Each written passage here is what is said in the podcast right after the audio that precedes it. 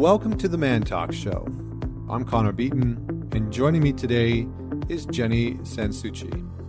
Now, Jenny is a Brooklyn based writer, certified health coach, and the creator of the wellness blog healthycrush.com, where she's been writing since 2008.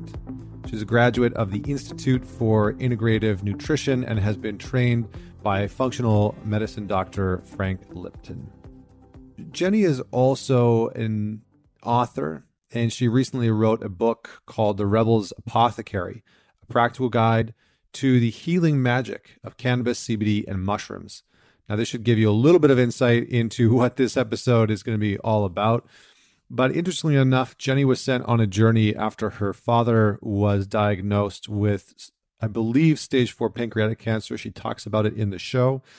And it sent her on a bit of a journey into finding alternative sources of medicine to support him while he went through chemotherapy. And she shares a lot of this on her blog, uh, a lot of this information around the different forms that they that they use. But in this podcast specifically, we are going to talk about the differences between CBD, between THC, and look at non psychoactive mushroom strains uh, and how these, she calls them medicinal mushrooms, functional mushrooms, can be used for everyday health, wellness, and nutrition. And this is something that I've actually been quite interested in in the last year or so. Uh, so part of my daily routine is taking things like chaga, which are the, from what I can find, one of the highest sources of antioxidants, which are incredible for your body, which are incredible for fighting cancers. Um, they are um, uh, wonderful for boosting your immune system. So we actually go through looking at what we could use things like CBD for, what things like THC are applicable for from a uh, medical sense, uh, health benefit sense, uh, for sleep, for anxiety, for depressions, and we dive deep into the functional mushroom realm and kind of go through uh, based on you know different things that you might be looking to uh, elevate within your life, whether you're looking to elevate your sleep or you're looking to elevate your mental cognition. Uh, we talk about the different options for for you in the mushroom realm. And Jenny is just a wellspring of information. We do touch a little bit on psychedelic mushrooms towards the end of the podcast, but we are certainly going to have her back on to dive deep into that uh, form um, of of conversation around psychedelic mushrooms. So, without any further delay, please enjoy this podcast. Don't forget to rate and review, subscribe. Goes a long, long way. Thanks for everybody that has been sharing the recent podcasts. Um, I got a lot of great feedback from all of you about the Holistic Psychologist podcast and LeAnn Rimes, who was recently on the show uh, and some of the other great guests. So thank you so much for sharing the podcast. I encourage you to to continue that. It helps get us into the ears and onto the phones of other people. So with all that said, without any further further delay, now that I've delayed it just a little bit, please welcome Jenny Sansouci. Thanks so much for having me. I'm glad we're reconnecting. Yeah. So for the for the listeners' sake, no, Jenny has not been on the show before. Uh, we recorded like right at the beginning of the pandemic last year. I think it was probably like March or April at yeah. some point. Um, and I don't know what happened to the audio file. It just like vanished into the ether. And it, I was so disappointed because it was such a good conversation. And I really loved our talk. Um, but all things happen for a reason, as they say, as the cliche saying goes. Um, so here we are. So let's yeah. let's dive in. Let's dive in. Um, let's start with tell us a story about a defining moment in your life that made you who you are today? Whew, such a big question and a great question. I have a few, as all of us do, but I guess I'll start with the most relevant one because it's the reason that I wrote my book, which was the day that I found out my dad had stage four pancreatic cancer. That was definitely a before and after moment for me, probably the biggest because it was really out of the blue. And, you know, anyone that has been diagnosed with cancer, especially stage four, especially pancreatic, it's hard to even describe what that moment feels like. If you felt it, you know, or if someone that you love has cancer, it's like this heart dropping moment and like your heart just drops into your stomach and you're like okay my life is completely changed now um, and that was thanksgiving 2017 um, i had gone home for for thanksgiving to be with my family and my dad had had you know some digestive issues and he had gone in for a scan just to see if there was any abnormalities and we all went to the hospital together and we were all sitting in the like the cafeteria of the hospital and my dad came out from the meeting and and told us that he you know had stage 4 cancer and it was whew, like just thinking back to it like almost brings me to tears. My sister and i we didn't want to get upset in front of my dad because obviously he's terrified. So we were like all right, we need a second. So we went out to the parking garage in the hospital and just cried and just like hugged each other. And, you know, you don't, you don't know what's going to happen um, when you hear that kind of thing. So it was a really, yeah, it was, we just knew our, our lives were going to be completely changed.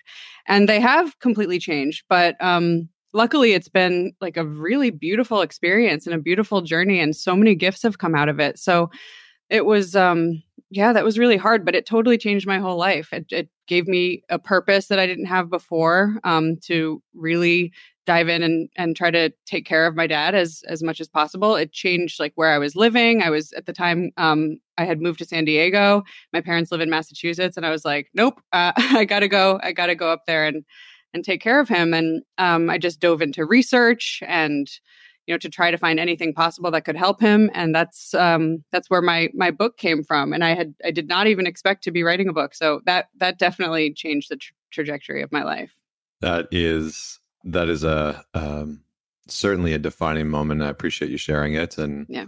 you know i think and i think a lot of people can re- relate to that you know yeah. like having having someone fall ill or or losing someone and and you know, I think we we have mutual friends in common who have been going through this as well in the last mm-hmm. year, and it's one of those things where, you know, we find ourselves in the seat of like, what do I do? How do I help? How do I contribute to you know this person that's going through this experience? And so, yeah, yeah okay. So it you know you started to do some research. Where like how? Tell me a little bit more about how that not necessarily how it shifted your experience, but what did you start to dig into? Because I think the medical field and um, you know especially in and around cancer like there's so much information and some of it's you know kind of contrary information mm-hmm. um, so what rabbit holes did that take you down and and what role did you start to sort of take on and and adapt in order to support your dad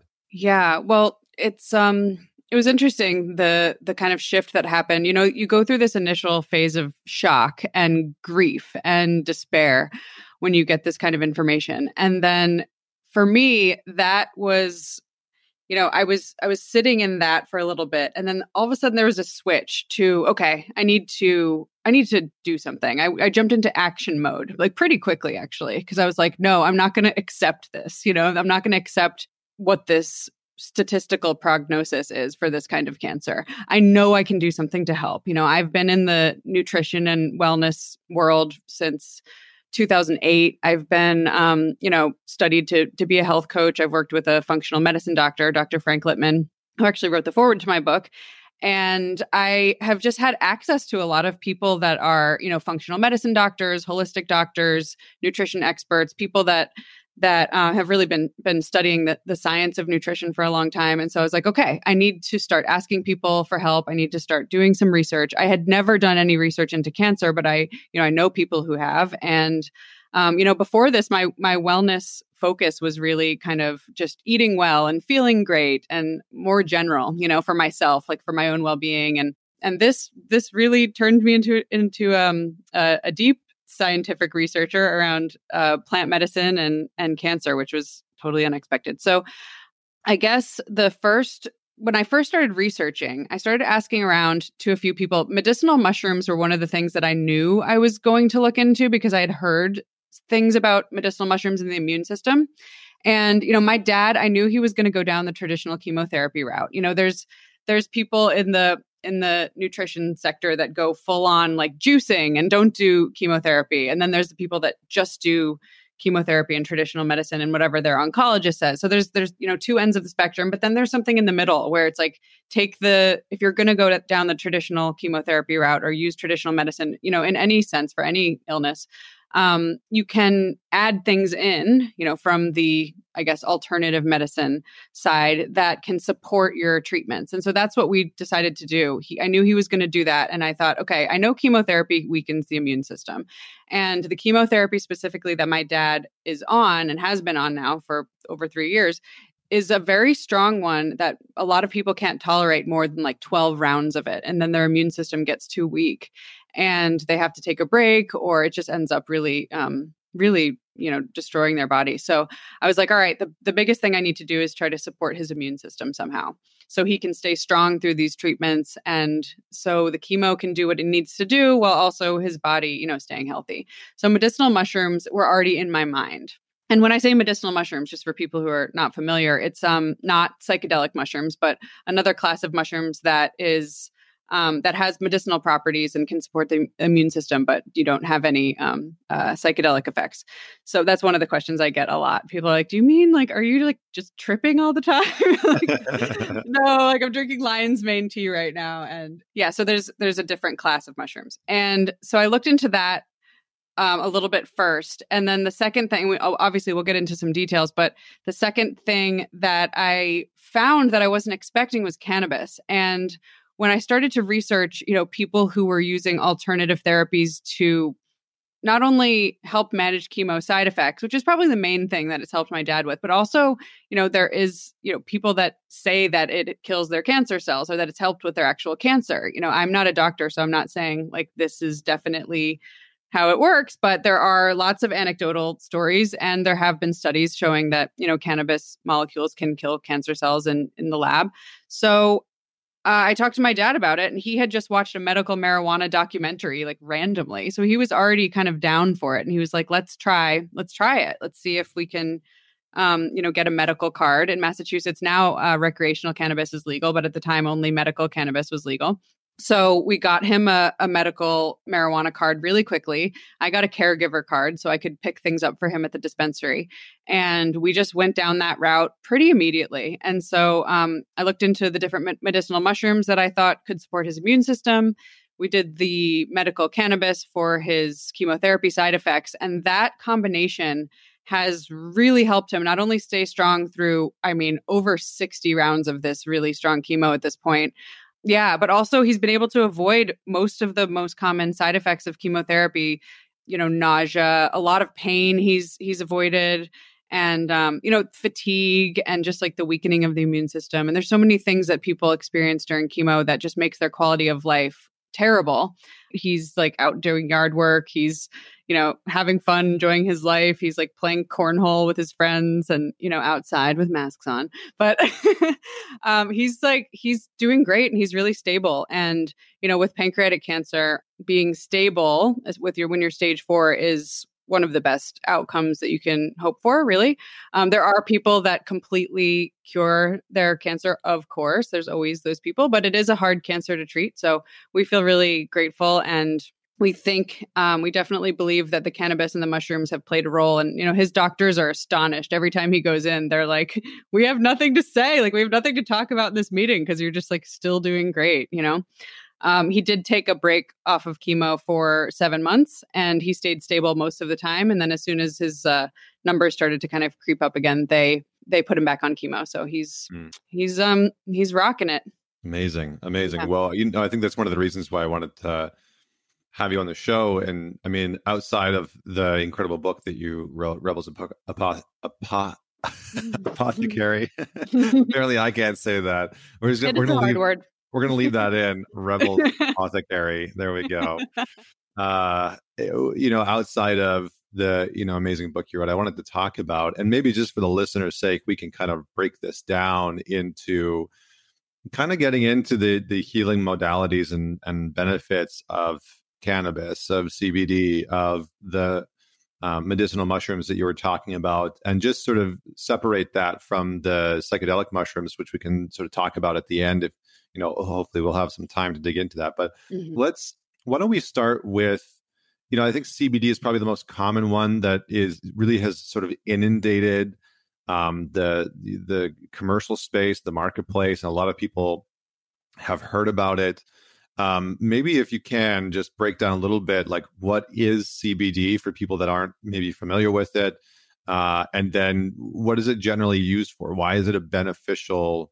What, what's what's the health aspect? What's the healthy aspect or the healing aspect of CBD? Because mm. I see it used for like it seems to have come onto the marketplace and it's like everything you know it's like yeah. sleep and you know nausea and pain relief and i mean it's just like it seems to be this like cure all or yeah. positioned as this cure all and i'm curious to get like an expert opinion on like what is it actually yeah um, sort of like shown to to really impact so let's just start with cbd yeah totally and it really is in everything it's in like shampoo it's in like pillowcases like they just like put it in everything you know it's like sleep so on funny. a cbd pillow Co- yeah. coffee shots yeah, I, yeah. I see it like all the time at coffee so it's like a good way for them to charge a five dollar add-on for, for it's like I know. You're already like charging me like five dollars for a freaking latte and you want to charge yeah okay anyway let's let's take it. yeah it just bring bring your own cbd to the coffee shop yes yeah. yes um so cbd is one of the compounds in the cannabis plant. There's hundreds of compounds in, in the cannabis plant, but THC and CBD are two of the most prevalent compounds. THC is the one that most people are probably familiar with as the one that gets you high. So if you are smoking weed just to get high, there's probably a high amount of THC in it. In fact, most strains up until now when the CBD boom started happening, most um, strains of cannabis that you'd find at dispensaries or elsewhere um, are super, super high in THC and really low in CBD. Now they're starting to have, you know, they're starting to breed different strains to be higher in CBD and to have almost no THC in them. But um, so CBD is a non psychoactive compound within the cannabis plant that has um, that has healing properties because and and THC does too. But we have a system in our body called the endocannabinoid system, and it actually works directly with the compounds in the cannabis plant, which is why it's so therapeutic. So we actually make our own compounds in the body that keep us in homeostasis, keep us in balance, and they're very similar to the compounds in the cannabis plant. They work with the same system. So these, um, the endocannabinoids that we make naturally, help to you know regulate our pain response, regulate anxiety, our sleep cycles.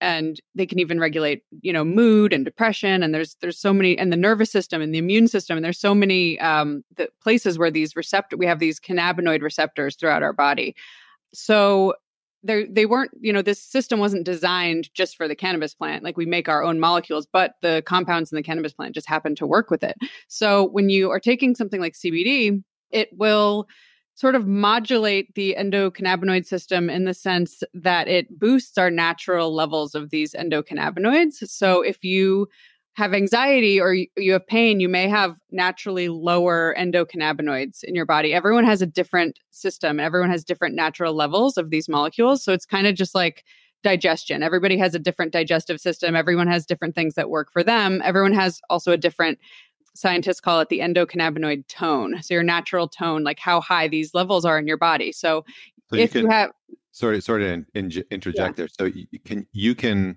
can you get your levels checked to like see how that looks like that tone like how does like there's like again this is stuff that i don't really know a lot about but it sounds like it's it's a such an important aspect of the body and um, you know maybe like immune system and nervous system and all these different components so uh, is that something that people can can get checked or is it just something that you sort of have to play with mm. certain doses to kind of get a sense of like what works for your body? Like how how do we tell what that tone is? Yeah, that's a really good question. As of now, as of the time when I was writing the book, I went to a medical cannabis conference out in LA and I heard from this man called um, Dr. Mechoulam, who's like the godfather of cannabis medicine and he was like if we could measure these endocannabinoids, it would be a total game changer. It's ridiculous that we haven't figured out a way to measure them, but they are. And as of now, like they may be like really close to being able to do that, but I know it's in process. But right now, the the way that we need to do it is to um, to experiment,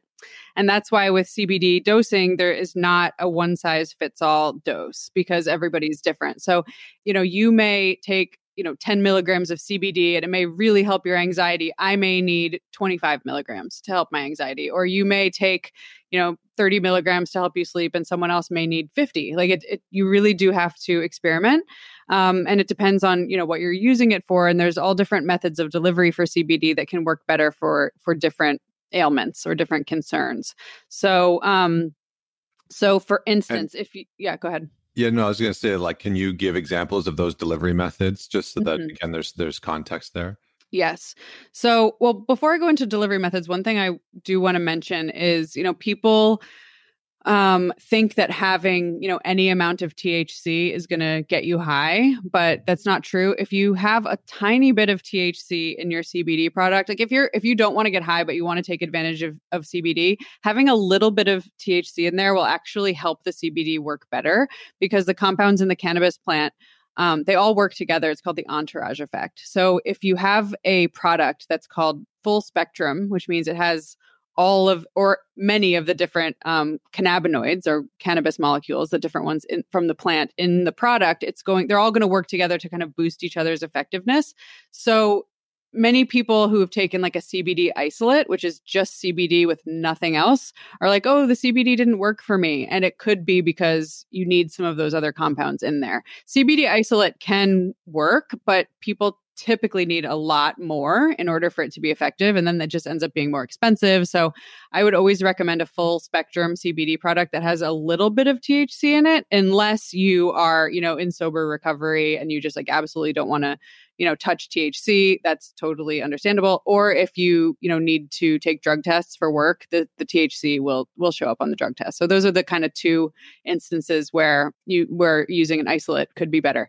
Um, but you have to experiment. So um, and there's also CBD products called broad spectrum, which have other cannabinoids in it, but no THC. So it, it's still, in my opinion, better than an isolate.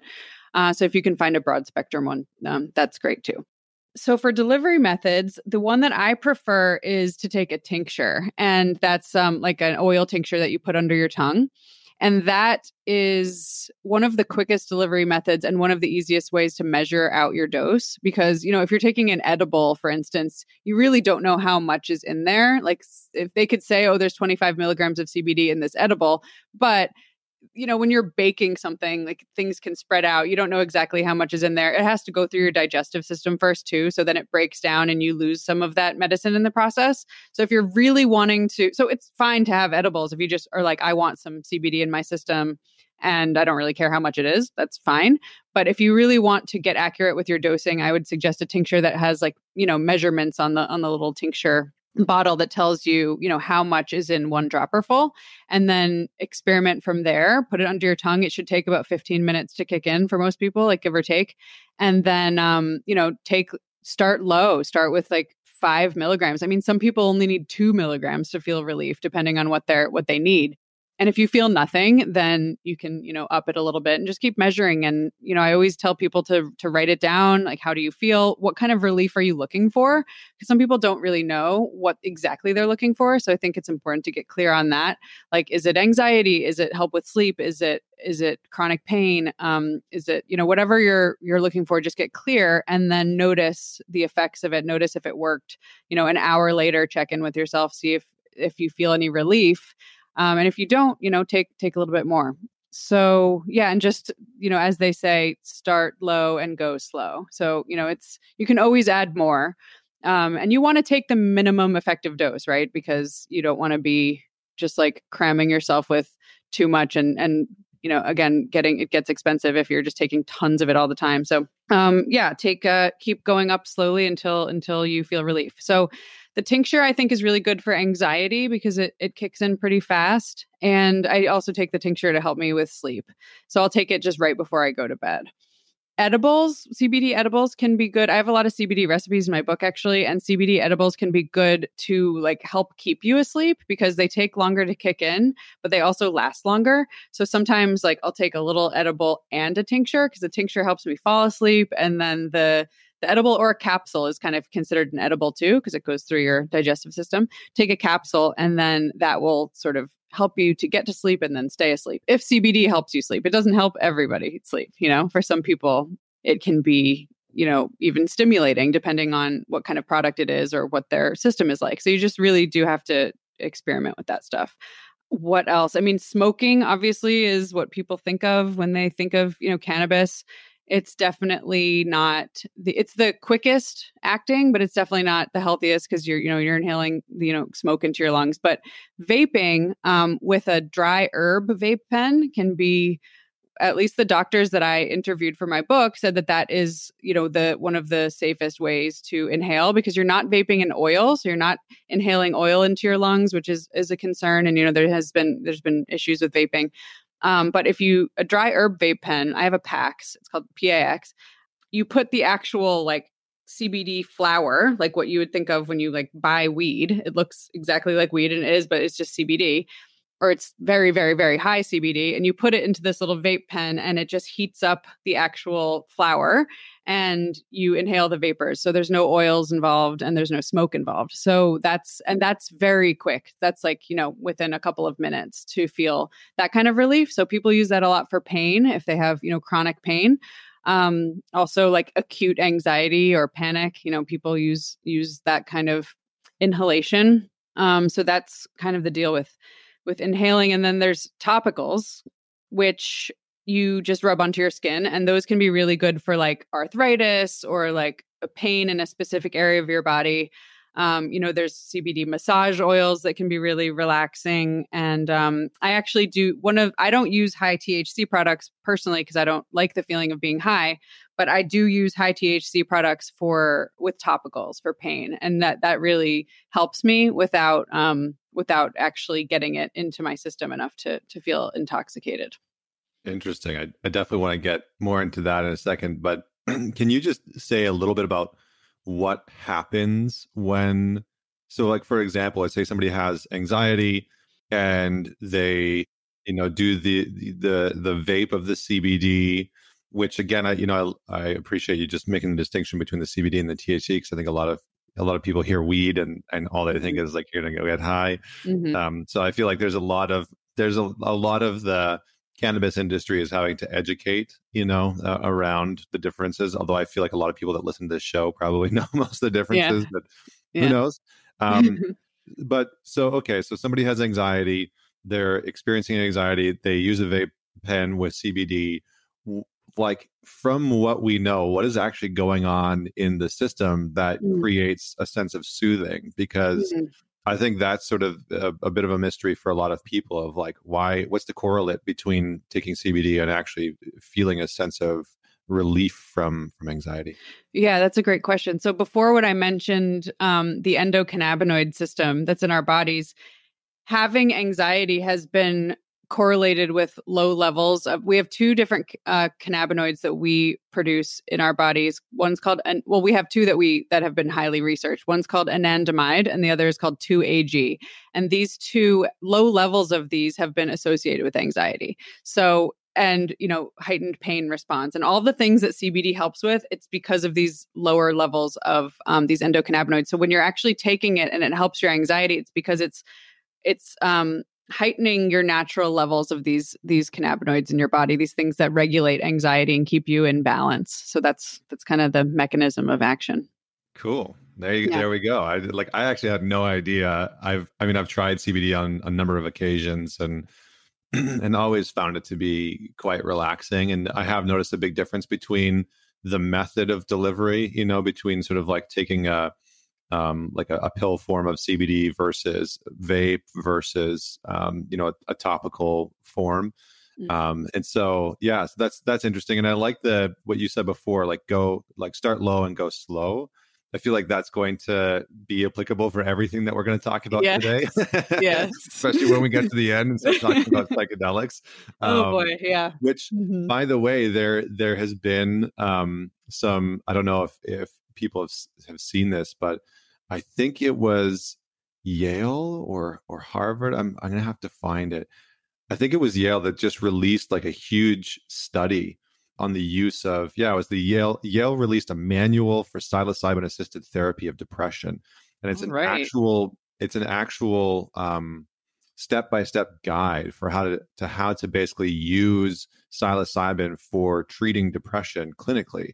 So of course I downloaded that and have been going through it and I'm like geeking out on that. But we'll mm-hmm. we'll get mm-hmm. to that later. Um, yes. Let's let's move into to THC, the the THC mm-hmm. component of cannabis, and what it's traditionally used for. Um, what are the healing properties? How does that work? And mm-hmm. and, and maybe some um, like real life examples of what yeah. that can look like. Because I think again, this is sort of like one of those mystery things where a lot of people just think like, oh, you're just gonna smoke some weed and get high. Right. So let's let's dig into the healing components of it. Yeah. So just like CBD, uh, THC works directly with our endocannabinoid system as well, and it's just has it has some different effects in the sense that it works more with the um, the part of our endocannabinoid system that's associated with the brain. So so the the psychoactive effects come from that but it does still work with our natural levels of endocannabinoids as well to just regulate those. And so it traditionally people use THC i mean people do uh, you know when people smoke weed it's funny some of the cannabis doctors i spoke to they're like all marijuana use or cannabis use is therapeutic. You know, people, even if people are just using it to get high, they're doing it to relax or they're doing it to calm their anxiety or to just like chill out. So there is something that you're, you know, you're trying to treat if you're using it. And obviously there's a, you know a spectrum there too of of abuse and you know you can use it in ways that that feel less therapeutic but typically people have seen a lot of success using THC for pain like at least for with um with the products that have a higher level of THC it can help to you know regulate your pain more so that's why I was saying the topical that I use I broke my tailbone like 5 years ago now maybe mm. and I st- I know it was yeah it was I was sledding in Finland and I hit like a huge block of ice oh my god I know. So, like just hearing that yeah. my whole body's just like oh lord that, that must have hurt yeah, it was really terrible. And so I still get aches and pains there, especially if I'm on a long flight or if I'm sitting and writing for hours, I still get pain there. And the high THC topical for me has worked wonders for that pain. Um, it's a it's a transdermal product, which it means it gets more, you know, into the bloodstream. So there's a chance of feeling a little something from the THC versus just a topical, which doesn't go as deeply into the bloodstream. So that's something to keep in mind. But I've never had an issue with like feeling high from a, a transdermal product. Um, but that really, really helps. And then um, nausea thc is is one of the things that helps a lot with nausea so my dad has seen a lot of success with his chemotherapy treatments with nausea and appetite those are the two biggest things you know you you know you hear about the munchies or maybe you've experienced it if you if you get high but um, that's really helpful for cancer patients you know to to have that appetite stimulation. And I think there's something about it that sort of suppresses the feeling of uh, being full. Something about about that in the in the system. So you know, at first my dad was having a lot of trouble eating and a lot of cancer patients say that's the main thing that they have trouble with during chemotherapy is they just have no appetite so using a, a thc product um, can really help to stimulate the appetite and to curb the nausea because the, the combination of nausea and no appetite makes cancer patients lose a lot of weight. And that can weaken the immune system. You know, you need to have some meat on your bones to to be able to handle those chemo drugs. So the THC the THC product that my dad actually uses is called Rick Simpson oil it's they call it RSO because Rick Simpson Rick Simpson is the man who kind of first popularized this kind of oil, but he isn't, you know, associated with all of the oil that's at the dispensary. So they now, now call it RSO. But um it's a really, really thick, high potency cannabis oil, usually really high in THC.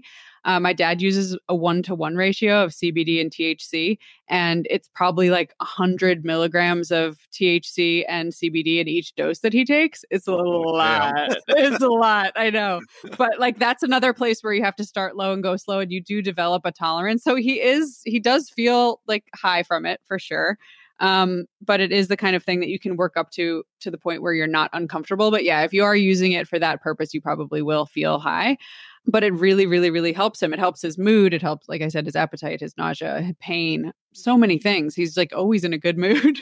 And he he was before but it, i think it really helps. And it helps to curb some of the you know cancer related anxiety you know that comes along with having that kind of kind of diagnosis. So with the thc it is um in the medical dispensaries there are you know higher higher thc products used really therapeutically versus um, some of the recreational or adult use dispensaries.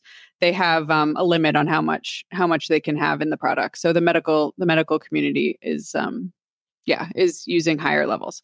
So yeah so those are those are some of the main the main things that we've seen success with with thc very cool. I think that's that's a pretty solid description from like the mm-hmm. medical side of things and and the usage. And I'm curious, like, what was your experience positioning this to your dad, and you know, how did he receive it? Because I think about you know my parents being in that situation. I think for a lot of people, it's like, how do I how do I broach this subject? Like knowing that there's research, knowing that there's science, knowing that there's a lot of people that have used these products and are are benefiting from it but then there's a lot of people who are just very sort of like anti quote unquote drug right um, mm. which i find so interesting that we live in a in a culture that is fine to consume opioids you know that's fine to to sort of like put things like oxycontin and percocets into our bodies as a means of pain reduction but then they're you know often sort of like chemically modified, et cetera. But then things like marijuana, you know, CBD, THC, there's often a lot of resistance. So mm-hmm. I'm just curious to get your perspective. Like, how did you position that? How was it met? Um, and any advice for people that have family members who are, you know, maybe could benefit from going down this this pathway? Yeah, it's a it's a good question and one that I hear from people a lot. You know, how do I bring this up to my parents? Thankfully, my dad was super open-minded about it. You know, he he was like I used to, you know, smoke weed in college and I always thought of it as like a, a recreational drug. I never thought of it as anything else. So he was he was already sort of like open to the idea of it but I, you know, I had him. He watched a documentary about medical marijuana. Um, there's another documentary called "Weed the People," uh, that's really, really good to watch. Have you seen it? No, but I, I love the name. I'm, okay. gonna, I'm gonna have to watch it. Weed the yeah. people.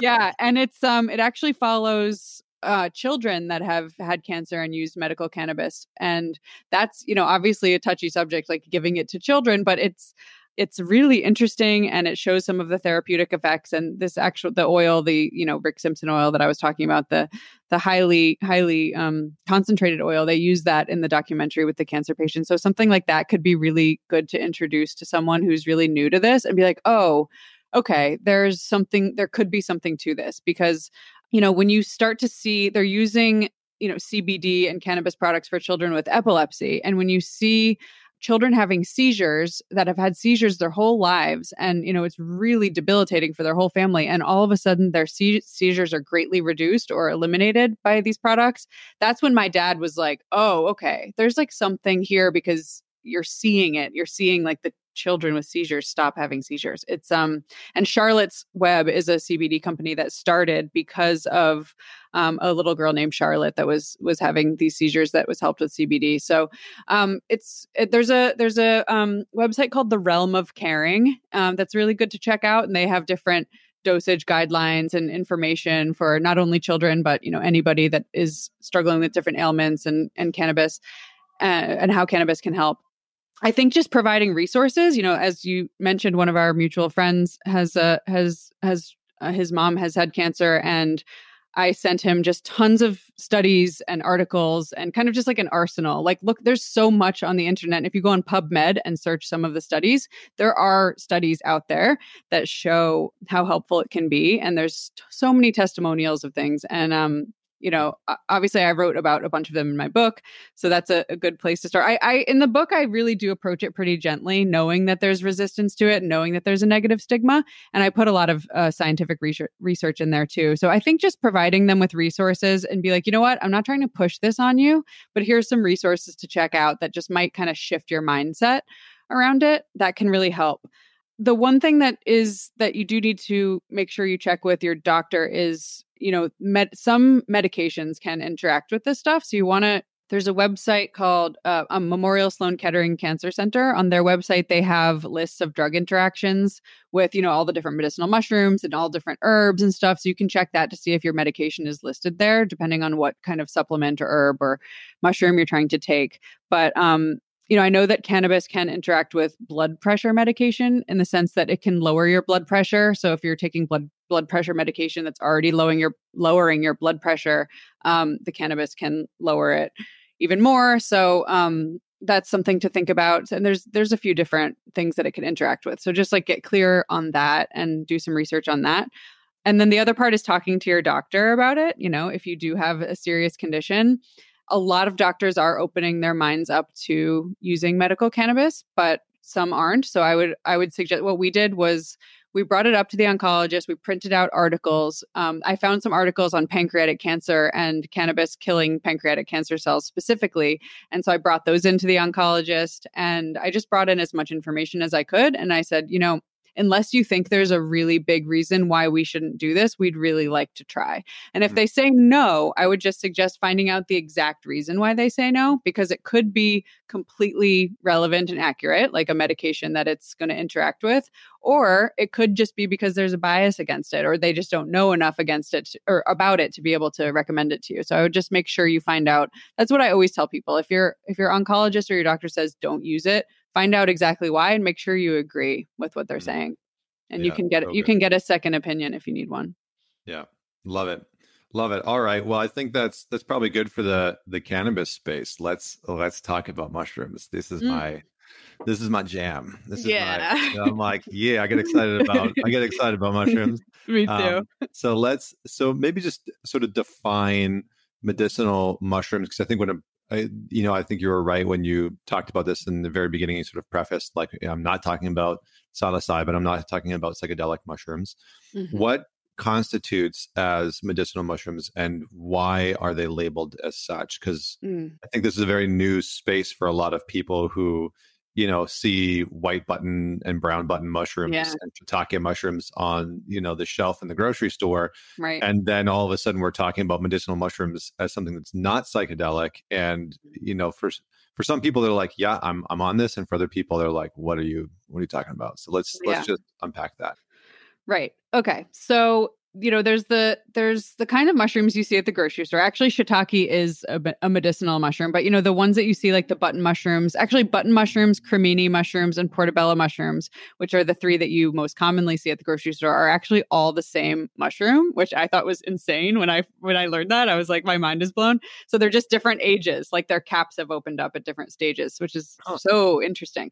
But those are like the edible mushrooms that don't have you know the medicinal property they they have nutrition in them but they don't have the medicinal properties of the classification of medicinal mushrooms which i talk about in the book which is mushrooms that are safe for consumption that have like significant beneficial health you know beneficial health um properties so that are not psychedelic. So there's kind of like a middle ground. It's like they're not just the button mushrooms that you would see at a salad bar and they're not the psychedelic mushrooms but there's this middle class that a lot of people just don't know about which is um, some of them are edible some are better used in like tinctures or teas or powders but they have significant benefits um, primarily for the immune system. All of these medicinal mushrooms that we're going to talk about have compounds called beta beta glucans, and they interact with our immune system. I mean, kind of similar to what I was talking about with CBD and cannabis, where it doesn't like stimulate the immune system but it modulates it. It helps to keep you in balance. So it's not um it's not like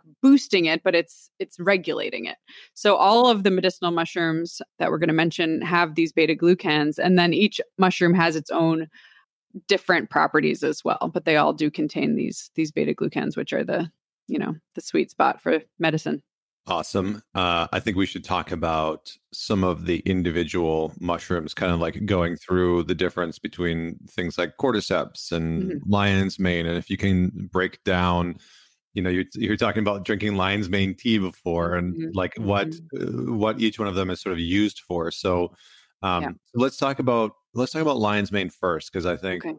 I like that one a lot. Yeah, yeah. I'm just gonna be selfish and start where I want. Yes, yeah. Uh, Lion's Mane is one of my favorites. I mean, I always say that all of them are my favorites at different times, but Lion's Mane I've been using a lot lately um, because it's one of the mushrooms that can boost cognitive function and can help to support your memory. And it actually has been shown to repair the myelin sheath around nerve endings, which is kind of like the coating around a wire.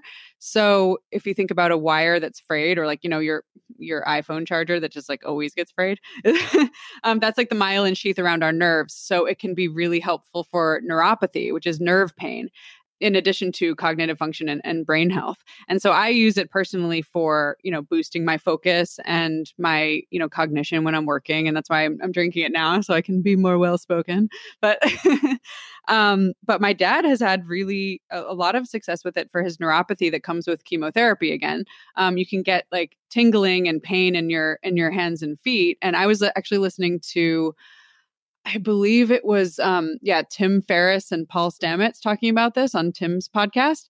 And this was, you know, before I had given my dad any lion's mane. And he was talking about how it can, you know, repair nerve damage and can can really help help with um, the nervous system in general. And I was like, interesting. So I went to my dad and I was like, would you be willing to try a new mushroom? Because he was really complaining about this neuropathy. And so I gave him lion's mane. And after two weeks of taking it, he he was able to feel the difference he said between a dime and a quarter like between his fingers which he wasn't able to before he was able to button his buttons again and he was able to put his contact lenses in again like little things that he wasn't able to do with the, like the tips of his fingers um, started to improve significantly from the lion's mane so it's i think lion's mane is just the coolest mushroom and another thing that's cool about lion's mane is you it's one of the edible mushrooms um, meaning you can cook and eat it some of them such as chaga and reishi which we'll talk about you can't really just cook and eat them um, just because of their texture. But lion's mane, you can. It looks like a lion's mane. I mean, have you ever cooked with lion's mane? I have. Yeah, yeah. yeah. Sure when have. we were when we were out in British Columbia last year, there was this grocery store that we found that had like local or like organic all these different types of mushrooms like yellow mm. oyster and lion's mane and reishi like i mean all of this just like this huge shelf and i was like oh my gosh yeah so we we every single time we went in I'd buy this like massive thing of lion's mane and we made some tea with it and we cooked yes. with it and it was it was awesome. It was pretty damn awesome. Yeah. Yeah, and because of the you know, it is hard to find. It is hard to find but I've seen it at the farmers market. I've seen it at some like gourmet grocery stores. I have seen it at Whole Foods a few times, um, and you can grow it actually um, pretty easily. It's it's a pretty quick grow process. There's a company that I've ordered from called North Spore that um, I gave my dad some lion's mane grow kits from there, but you can find grow kits pretty easily. But yeah, you can just kind of saute it up with like butter or coconut oil or whatever you use, and uh, it's delicious. So that's that's something to experiment with. But yeah, the regenerative nerve properties are um, you know why it can be so helpful for brain health. So it's one of those ones that you can make some lion's mane tea before you sit down to write or sit down to read or work. And it's um, there have been studies showing that it boosts cognitive function. So uh, it's pretty exciting. And have they do they have a connection to like what sort of chemical compounds within the lion's mane is is producing those outcomes or is this still because I know a lot of this stuff is newer ish, right? Like I think when we mm-hmm. talk about things like chaga and the antioxidants that are within it, you know, there's there's some good research behind that, but I think it's, it's some of these emerging mushrooms that are coming out and people are like reporting these benefits and they're like oh my gosh like what is where is this coming from? But yeah. so with the lion's mane is do they know what within the mushroom is causing some of these outcomes? Yeah they do. And you know with mushrooms that's a good good thing to mention is that there's certain compounds in the mushrooms that can be extracted with water. Lion's mane, it, there's compounds called erinacines in the lion's mane that can be extracted with water. And then there's the beta glucans that need to be extracted with alcohol. So actually, lion's mane is one of the ones that might just have everything extracted with water. I'd have to double check. But either way, um, double extracted tinctures and powders are usually the way to go with medicinal mushrooms because you do have some com- compounds that can only be extracted with alcohol, some that can only be extracted with water. So you want to do, have this double extraction product that is then combined to give you all the different medicines from the mushrooms. So each mushroom has you know, like I said, the beta glucans, but then also these really specific um, other substances within them that that can um, give you different health properties. So if you are looking for products, I would go with a double extracted product. Make sure it says that on the label. Yeah, and some are actually triple extracted because you can do a hot water extraction, a cold water extraction, and the alcohol extraction. And you know different enzymes and triterpenes come out of those extractions too. So there's lots of it's so nerdy. Yeah for for the for the like super geeks that are yeah. listening to this they're like yes triple extraction. Yeah but if you if you know what one of my if you really want to get nerdy about it know exactly how everything is working go to pubmed and just look up um, lion's mane or look up if you want to look up the scientific names of each of the mushrooms i list them all in the book because the scientific names are the ones that will be you know used across all of the studies because in every language the scientific names are the same. But you know in uh, so that's something that you can get really nerdy on and just google the scientific names of the mushrooms and see all the different studies that have have been done with each of them and how it's um, how it's been working for people. So that's a good suggestion for people that want to get real into the nerdiness. Awesome awesome. We'll we'll try and have the links for that in the show notes. Mm-hmm. um, okay where do you want to go next jenny which which ones like what's your next favorite mushroom that you want to sort of unpack and talk a little bit about well, I guess something that feels relevant right now because everybody's wanting to stay healthy and boost their immune system. Um, I think chaga is one of my current favorites. And chaga has a huge amount of antioxidants. It's one of the most, the highest antioxidant foods out there. Um, and so it's really, really good for for the immune system in general.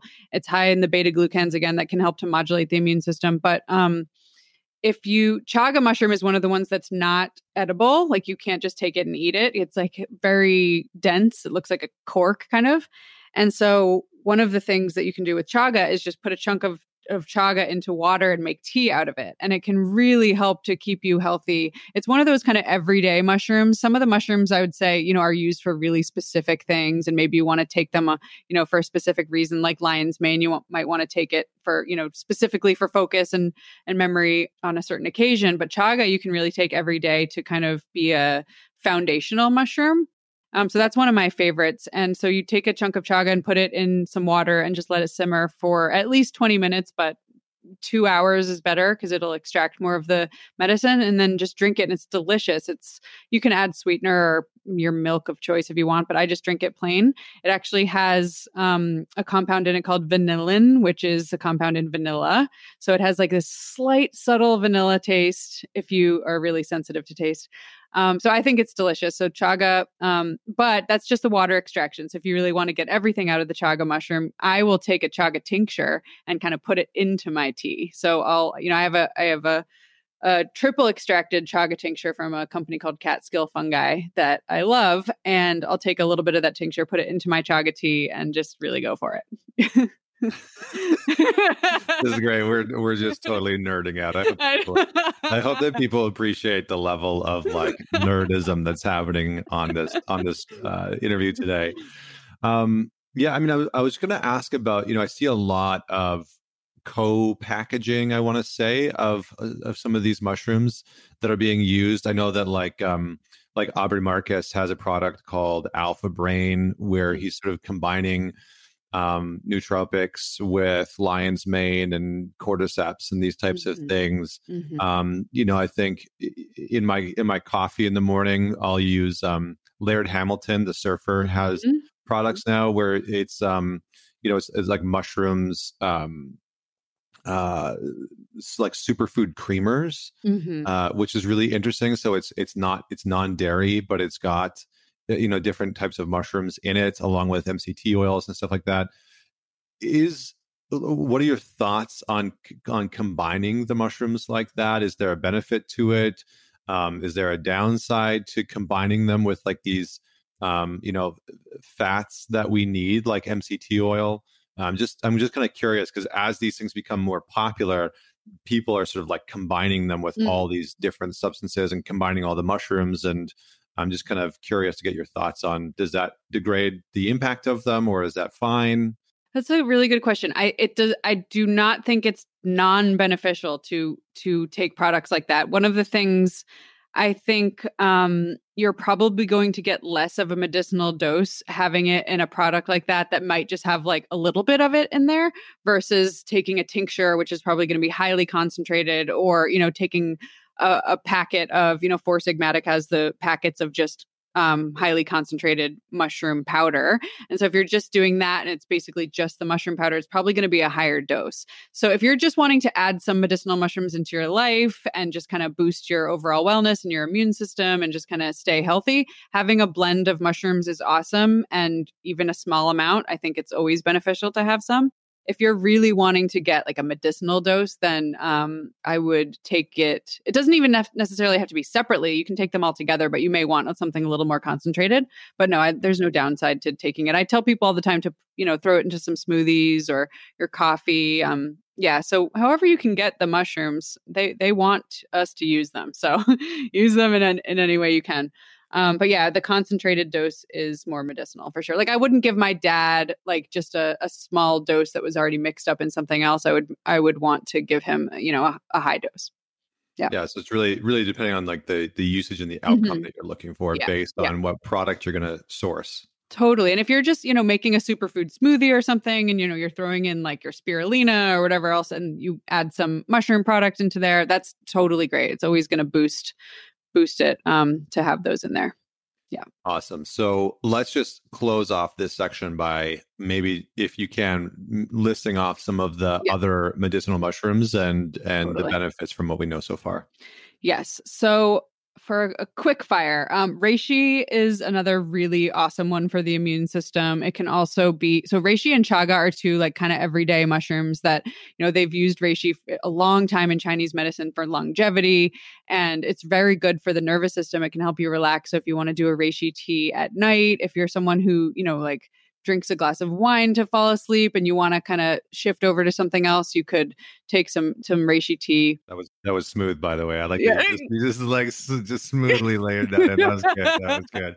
Because I think I mean I think you know in during the pandemic we've seen alcohol sales skyrocket. I mm think a lot of people are, that are at home it's like, oh let's just have a glass of yeah. wine before yeah. bed, and so I think it's very very common.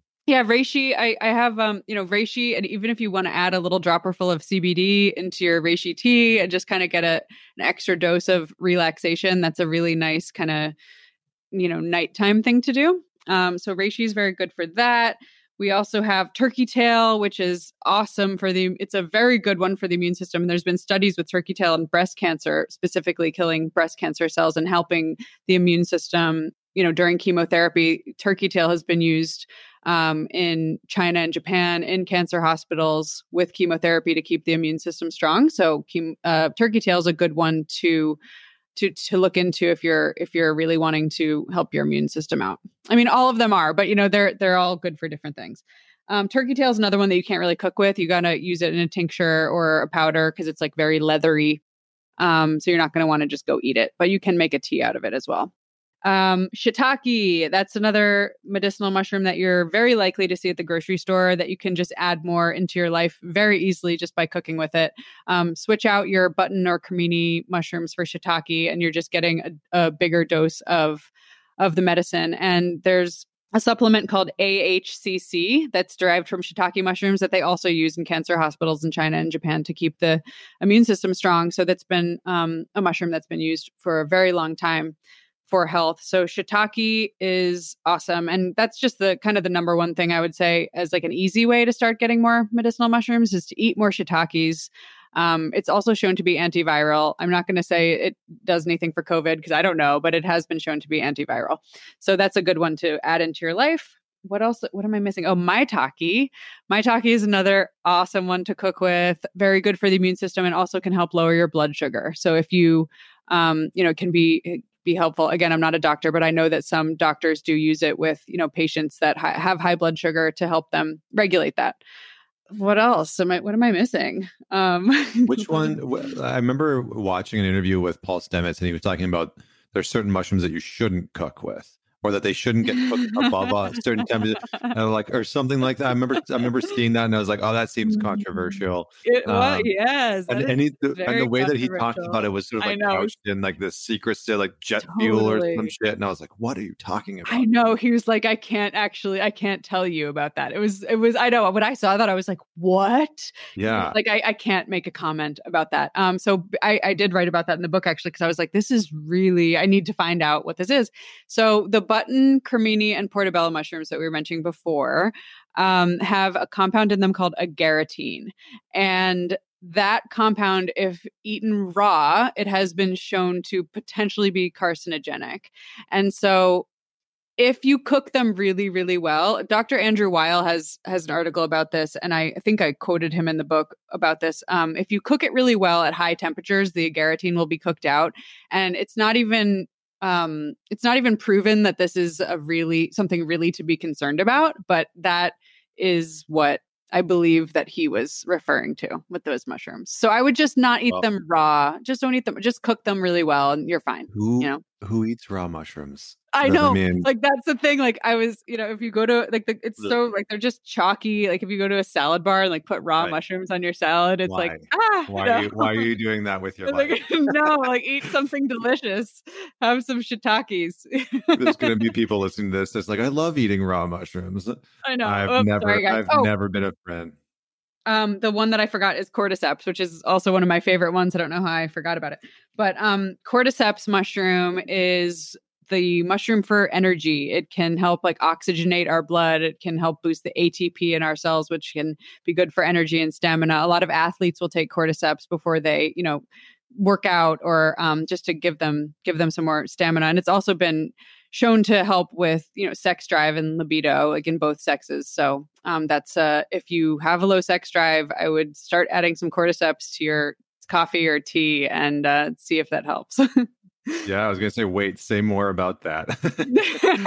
Say more say more about it. i feel like the listeners are like hold on mushrooms that help my sex drive? Like yeah. tell me tell yeah. me more. So what how does how does that function well, I mean, as far as how it how it functions with sex drive, I actually don't I don't know the answer to that, but I do know that the way that they found it out was I think it was in um, the Himalayas. They were there was cordyceps growing. Uh, cordyceps actually grows on insects. So um, the the cordyceps that you buy in the store is not grown on insects; it's cultivated, but naturally in the wild it grows on insects. And so they were seeing their cows eating these cordyceps mushrooms off of the insects and their like energy and stamina and sex drive and like reproductive function was like skyrocketing so they Crazy. started to cultivate these mushrooms and give it to um give it to people and it it does help and it's also been shown to help with um like with reproductive but reproductive reproductive function and possibly fertility and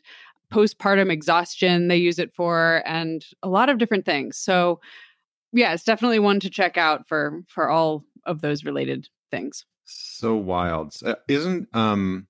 I remember watching this document. It was maybe it was a document. It was I think maybe it was like BBC or Planet Earth or something like that, and it was showing this fungus that would infect ants and it mm-hmm. turned the like the little ants into zombies and it would yeah. basically it would it would hijack the brain and the nervous system of the ant the the, the fungus and it yeah. would take over the ant and it would cause the ant to try and get back into either back into the um uh I'm totally blanking on the name, like back into where all the other ants are. Yeah. I wanted to say yeah. the ant um, hill, ant hill, the ant hill, yeah. infect all the other ants, or it would get it to go up to a, a high place, like on a branch, or something like that, and then it kills the ant and the spore breaks through the head of the ant mm-hmm. and then the and then the spores sort of like go out and you know yes. infect infect other ants that is cordyceps yeah yeah what yeah. it's isn't that it's so insane. nuts I know. And That's so yeah, insane. they call it they call it the caterpillar fungus because it will infect insects like caterpillars and uh and it grows out of them. But